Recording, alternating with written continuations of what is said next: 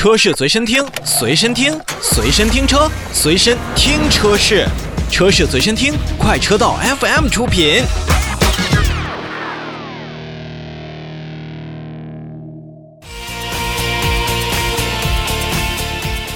咱们看看领克品牌在九月份销量的数据啊，九月份领克品牌实现了月销达到了一万八千七百四十五台，也是再次刷新了当月的一个最高的月销记录。那么从二零二零年一月份到现在呢，领克汽车已经累计超过了十万台的一个销量。然后从一七年底首款车型投放到现在呢。已经拢共达到了三十六万台的这么一个数据，可以说不到三年的时间里边啊，赢得了超过三十六万咱们消费者的认可和这种信赖，呃，作为一个新生品牌还是呃可喜可贺的。此外呢，在领克品牌当中呢，它其实有着。一种小的执念，或者说是一种基因，就是大家把它看作的永远是一个很国潮，同时大家又很信赖的一个偏高性能的民用产品。你比如说，我们提到领克，大家可能就会想到像领克零五、像领克零三，甚至是领克零三加这样的非常有运动气息的车型。而且呢，在刚刚落幕的北京车展上呢，也是领克品牌为我们带来了一个全新的。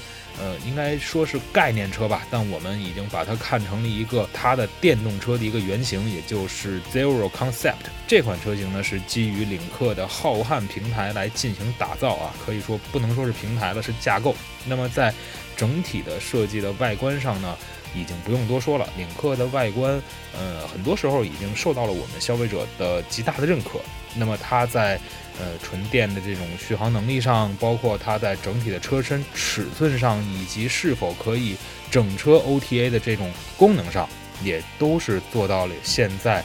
不能说是最好，但一定是排在市场前列的这样一个水平。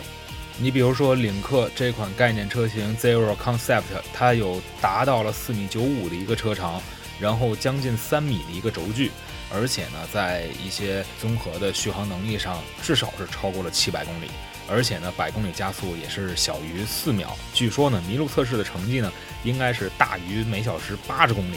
这一众的数据啊，都是给我们一种表象，就是这款车型不光是让我们看到了领克品牌在。整个电动车续航能力上、电池的这种应用上、管理上有一个非常好的一个提升之外呢，它在性能上也是不甘落于下风的。这一点有一点像我们看领克零三加的这样的感觉。所以，如果说消费者等到了 Zero Concept 这款车型上市呢，那么是不是也有可能我们会把它当做一个我们自己的保时捷的 Taycan？这也未尝不可。而再说一下领克的这种新车啊，领克零六，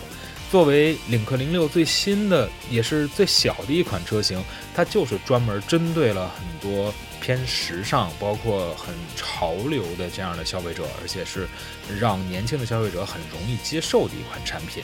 所以在整个的领克品牌身上呢，我们看到的是，它不光拥有着自己很好的一个技术的背书，同时它在市场的营销方面，它在整个的咱们消费者的这种导向方面也都是非常多元化的。我身边有很多比我年龄相仿的，甚至是比我年纪更长一些的朋友们，都觉得领克品牌挺不错。他们在选择自己。另外一台车，或者说是换购新车的时候呢，也都愿意去尝试，去首先看一看领克品牌。你看，这实际上年轻，咱们不光是说的是一个年龄，而说的更多的是心态，包括一个全新的产品能否让咱们消费者马上去接受的话，那领克实际上就是给到了很多品牌一个非常好的教科书般的这么一个例子。